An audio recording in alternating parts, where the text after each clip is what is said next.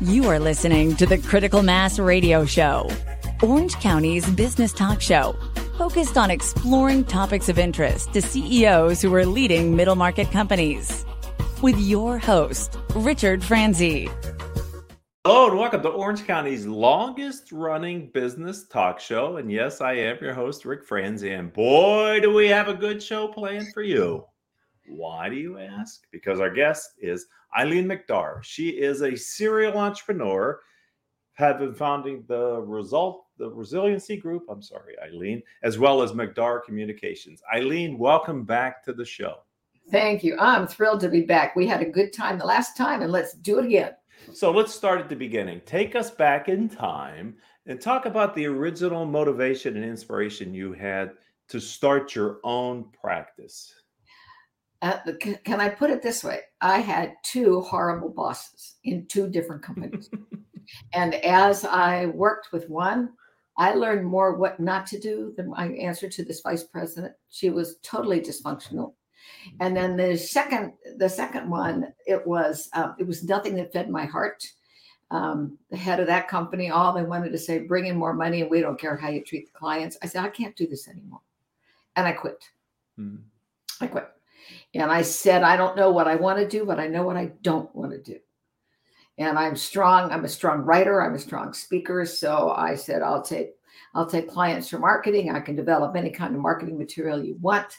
And uh, in short order, um, a colleague said, Would I create a, a program for um, adults who were coming to the community colleges uh, for, in this case, it was the first one was write a business plan. I said, Yeah, I can do that.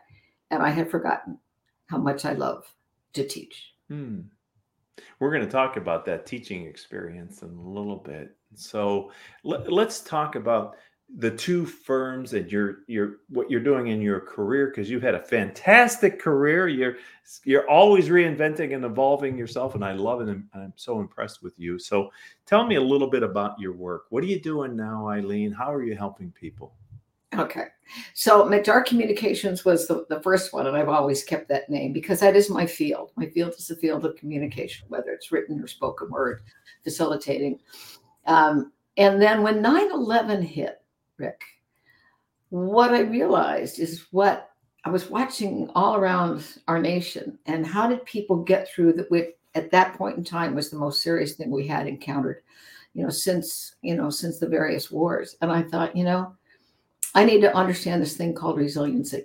Mm. And how can I help people step back and develop that? And that's how we got the second one, the resiliency group. That's how it all started. Where it's it's kind of like what, what you I know you do this with your guests is what's the need and how do you fill it? So what do you teach or work on in the resiliency group? Because I, I, I think that's one of the keys to su- longevity and success in life is that ability to get yourself up off the mat, right? Dust yourself off and do it right. again. Well, there there's two. It's, it's a parallel track. Okay. So you've got the individual right here, and the traditional notion of resiliency, Ric, is to bounce back. I say that's stupid. That doesn't. okay. And I'll tell you why it's stupid human beings do not go back. You can be a piece of steel that bends, but human beings, you either grow or you're stuck in place. Mm. So the key to resiliency is your energy management. How do you manage your mental, emotional, physical hardiness that you have the energy to move through challenge or opportunity? You know, it takes resiliency if you're going to start a great company and it's going to take a lot of energy out of you. So there's the individual, then there's the collective which is what is it that we do as an organization? How do we tap in to, to create this energy that draws customers and clients to us? And how do we take care of each other? So it, it, it, um, they interweave. I think of it as like the human DNA, mm-hmm. just back and forth. And so, uh, but at the base of it, it's about communication and it is about energy management, which is why I call myself the CEO, the Chief Energy Officer. I love it. And you know, we are the stories we tell ourselves mm-hmm. from from a cultural perspective in in companies. And you know, if I look back on my personal career, some of the apparent darkest or most challenging things led me in a way that maybe I wouldn't have gotten there if I hadn't had had that experience. And so it really it was very formative to be able to face those challenges and move through them to the next level. Yeah. wouldn't maybe have gotten there if it weren't for the challenges. Well, I think that's I think that's true. And when we don't answer up to the challenges, then we get stuck, and we don't we don't grow. We're stuck. Mm-hmm. Um, and so that's why this notion of going back, you just don't go back. Human beings don't go back. You either stay where you are or you move forward. So my notion of resiliency is how do we grow in mm-hmm. small ways and in big ways? And what you're telling me is when you had some dark times, you found a way to grow through them and ended up in a place where you never thought you would be, which I think for many of us in running our businesses, I never thought I'd do this. no, I didn't wake up one day and go, woohoo, I'm gonna be, I'm gonna be a consultant and I'm gonna speak and I'm gonna write. I could. But when you pay attention to life, life presents opportunities if you are aware and if you listen closely. You know, that's so interesting. I got goosebumps as you were talking about that because where I am today in my career is the most natural place for me to be at this stage in my life.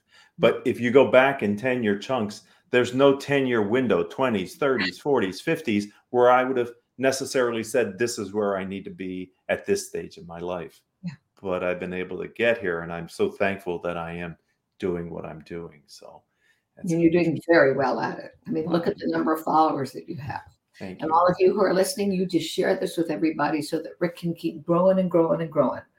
Take Orange County and maybe LA and San Diego County by storm. Right. What better place to live in the US than Southern California? Now, you're a Hall of Fame speaker.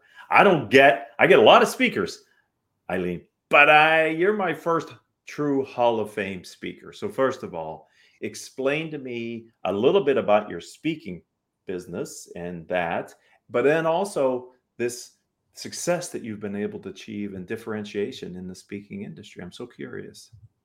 Okay, so first off, the Hall of Fame speaker is given by the National Speakers Association. It is in my profession what the Academy Award is within the television, at Oscars in the movie industry. So it's that. So it's that. It is also determined by your peers, just like Academy Awards. They're voted on by the people who are a member of the Academy. Uh-huh. I am voted on by my peers. Uh, there are only 187 of us right now uh, living. Uh, there's oh, I have to sneeze. Oh, I didn't know how to see it's coming at you. live broadcast, ladies and gentlemen. This bless you. Okay. Um, so so I was awarded that, and it's based upon your eloquence, your expertise, uh, your ethics, and your enterprise. Those mm. four things eloquence, expertise, ethics, and enterprise. And your colleagues who, who have the Hall of Fame vote on that. And only five people uh, potentially at the max can be given it in a year. So that's how that's how I got that. Well, that's congratulations on that being seen that way by your peers. That's a that's a powerful statement. When you're on the stage and you're speaking, what are you talking about and what are people learning from hearing you speak?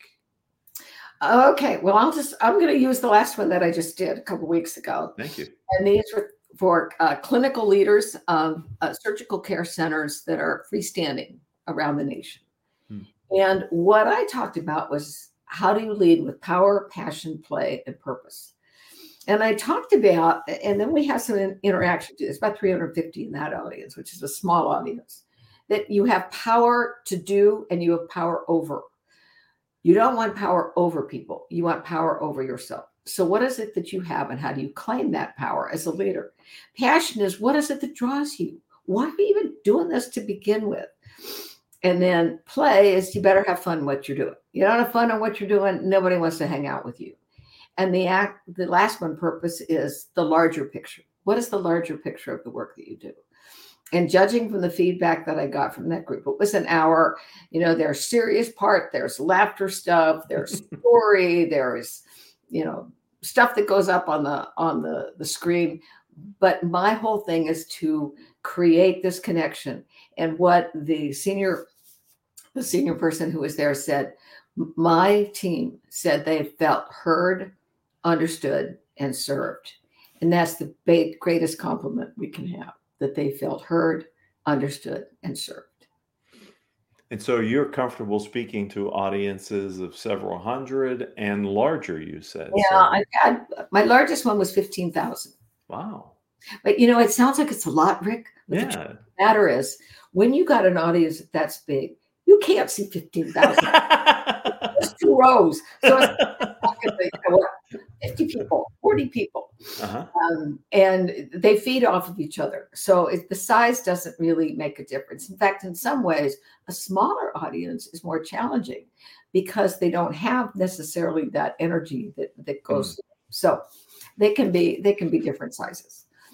Yeah, that's 15,000. That's like uh, speaking to the Hollywood Bowl. I think the Hollywood Bowl holds 15 or 17,000. So relatively Well, speaking, speak there. That'd be fun. that's a that'd be- pretty, pretty, uh, I see Mariah Carey is coming to sing her holiday hits to the Oh, Hollywood Bowl. I thought, oh my gosh, what a fun experience that would be. But that's either, I'm off subject. I'm wondering, before we move off your speaking profession, uh, you've been doing it for a few years. Has the speaking industry or what's expected of the speaker, has that changed in any meaningful way that you've had to adapt to? Have you noticed anything? I guess I'm curious with Gen X and Gen Y and Gen Z and all that. So so yes, it has changed. First and foremost, COVID changed a lot. Oh my, yes. I had to learn how to present virtually. Mhm. Now, the good news is that my level of energy translates in a right. So I can I don't care whether I'm looking at you know a Zoom call with a hundred of them or only with six, but we can connect that way. And it did give you a little different um, communication with the people who were there. Um, so that that really changed things.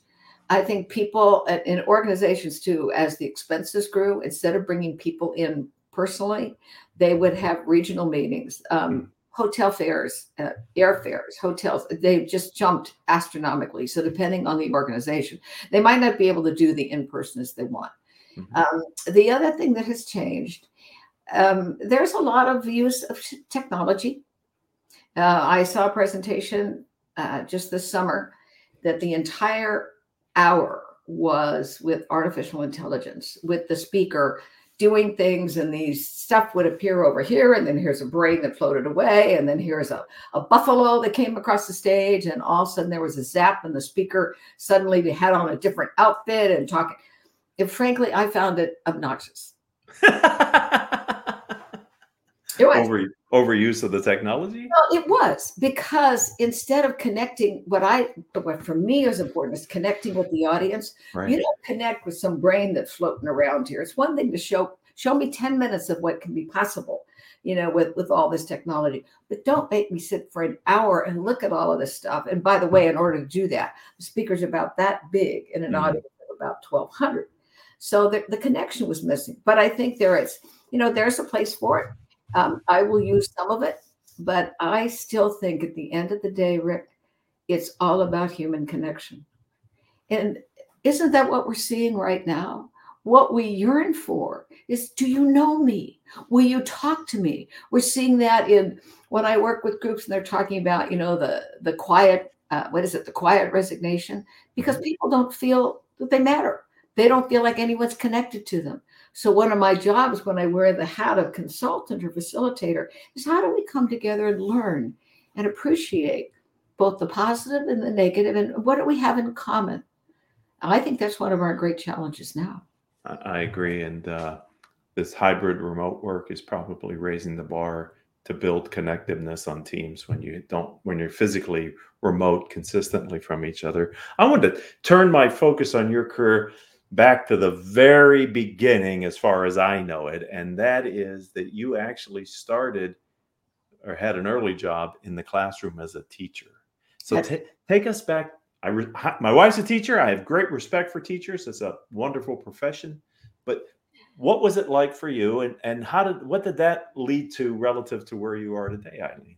Um, well, I taught at a rural community at the Florida Georgia border, which means that um, I had everything from preschool. I taught year round. I had everything from preschool to adults. Adults coming back to take their GED, preschool during the summer, and then in the regular school, school term, I have uh, seventh and eighth graders, and those are very, very different groups. Um, and I, I, lo- I loved what I did. And I was, I think I was a good teacher because at the end of my four years there, I was chosen as teacher of the year for my county, which considering the fact that that was not what my degree was in, right. everybody else had a teaching degree. I got my certification in the classroom by doing it. Um, and I, the reason I left was that remember it was a small rural community. I would have taught almost every child that was coming into that classroom, and I, I didn't think I had enough to share with them anymore. They needed somebody new, mm. and I felt I needed to spread my wings and be with some grown-ups, try the adult world. And so uh, when I left, I became director of marketing for Amelia Island Plantation. They're off the coast of Florida. And subsequently went through divorce and then came out to California and worked for two dysfunctional companies and started my own. Teaching young minds is one of the most important things we can do. and it's a hard job. Yeah, it is. Keeping their attention and making an impression. But whenever I lead a workshop, and I ask people, other than family, who's been very impactful in your life? A high percentage of the responses are at somewhere along the line a teacher. I'm so glad that you said that because uh, tomorrow night I'm probably going to go and address um, this one of the school boards that's here because of some things that they're going to uh, quote do that's going to create that non a lack of trust between student and hmm. teacher. Mm. I'm concerned about that. Um, and, and, you're right. Teachers are, we have a wonderful responsibility. So what I think of now is I teach. It's just that my grow my little kids are grown ups. I connect with little kids.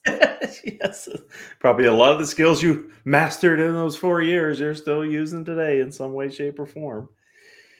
Let's talk about you mentioned artificial intelligence, but I'm curious in your profession, what's the impact that you're starting to see from AI and are you uh, planning to leverage it? I'm seeing a lot of people using it. Um, I've gone on and asked questions mm-hmm. just to get some background information for me. My caution, my caution is two, twofold. One is as a writer.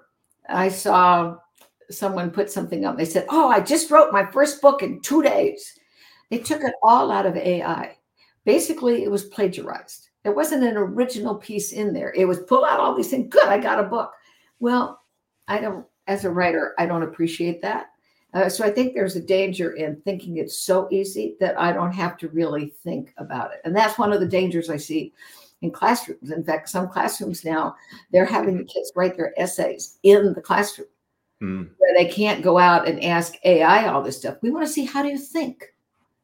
I mean, that's really important. How do you think? How do you put together things? Right. Um, so there's a caution on that side.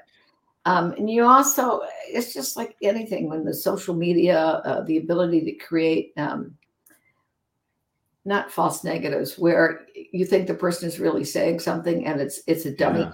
They've yeah. been what's that term? Deep um, fakes, deep fakes. Deep fakes. I have a colleague now. That's all he does is testify in courts. Oh is killer is this a deep fake? So you know, there's a lot of things to be careful of, but it can also be very powerful if we yes. use it wisely. Yeah, which is always the risk, isn't it, when you're dealing with mankind? All right, let's look to the future, my dear. What what what you're I'm gonna have you back on the show at some point in the future. What's gonna where where are you going? What do you what do you see as the next vista or opportunity for you in your profession? That's a great question. And Ric, I don't have an answer. Fair enough. And I'll tell you why. Okay. Um, I've been doing this for so long. I think that I have more years behind me than in front of me and I want what's in front of me to really matter. Mm. So I am looking at how do I play the best role of being a modern elder?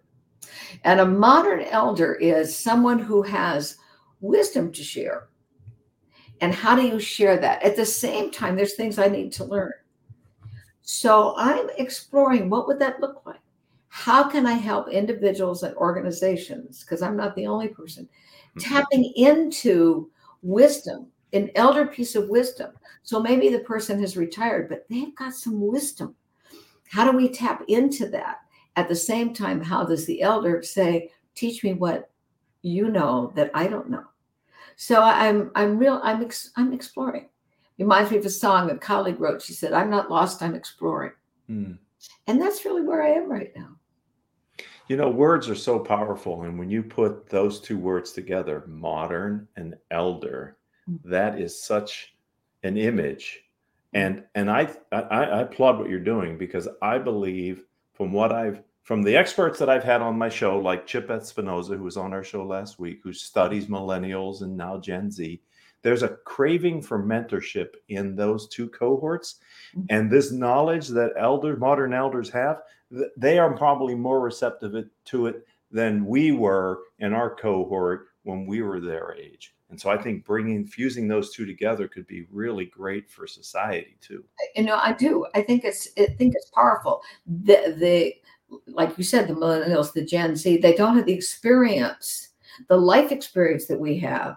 At the same time, there are some things that they could, you know, that they could teach teach us. But to ignore that experience, that history, makes them start all over again. Yeah. That's why history is important. How, yeah. how do we get to here so that we either improve on it or we never do that again? Didn't work. Right. Yeah. Yeah. yeah. It's intriguing thought. I, I tell you, we, um, mankind is redefining what the meaning of age is, especially in this country, mm-hmm. recognizing maybe what some other cultures have realized how valuable the modern elders are to the society. And so I really hope that you and the others who are focused in that way can make a significant impact in this area. Well, that's really that is what I want to do. I'm starting to make notes. You know, if I were to write another book, you know, how do you how do you bring the modern elder into into an organization how do you tap into that kind of wisdom? What would that what would that look like? How do you seek them? And the um, I, I, also think that there's great um, benefit in looking at because we've done so much and rick you've done so much. I hesitate to say this but you are becoming a modern elder. Oh yeah, am definitely. Yeah. Yeah. Um, and so, how do you capsulize that information, that growth? At the same time, how do we how do we become better at self-care? Because when we are involved in our organizations, that's where we hear about burnout, all those yes. things. We get very, very busy. And I think as we approach this modern elder thought, it's also say, how do I slow down to take care of myself as well as my family? And that becomes a priority too. I have a I heard a saying a while ago. Um, don't complain about getting older. It's a privilege denied to many. And as I as I as I get older and I start to see some of my friends, sometimes younger than I am, I found out just yesterday that a good friend of mine here in Orange County passed away in her early 50s. So, you know, you just you, you have to cherish every day. So, if someone wants to connect with you, how why wouldn't they, Eileen? how, how, should they find you? Where should they find you, my dear? Well, there's many, many ways. Okay, okay. they can go to my website. If you just Google my name, Google Eileen McDargh, you will get to my website. You will get to LinkedIn. Um, I am not on TikTok. You're not going to find me on TikTok. um, but you will also find, I'm one of the few people actually puts my real phone number on my website. Have you noticed that many people on their website it says contact and what it is is a form you fill out? Just call me. If I'm about connection, call. Beautiful. And what we want you to do is I want you to call my cell phone. The reason I want you to call my cell phone is now my office line is filled with nothing but spam, as I think many of us have already discovered. You know, it's back as spam. No, Nope. Call me on my cell phone. I'd love to talk to you. You can email me, Eileen at EileenMcDargh.com. There is obviously some forms on my website if you want to fill something in and something specific, but um, I'm easy to find and I'm fun to talk to. You are, and I I told you at the top of the show, ladies and gentlemen, it was going to be a big show, good show. And Eileen, as always, I thoroughly enjoyed the time. It's flown by. Thank you today for being our guest. My great joy. Thank you, Ric. And thank you, audience. You've been a part of Orange County's longest running business talk show. Eileen's show will now become part of our catalog of over 1,400 interviews that we've done with Orange County executives over the years. If you're an Orange County entrepreneur and you have a story to tell, then reach out to me on LinkedIn. I'm Ric, R I C Franzi, F R A N Z I. That's also our company's website, ricfranzi.com. And until the next time we have a chance to be together, I hope all of your business decisions will move your company in a positive direction.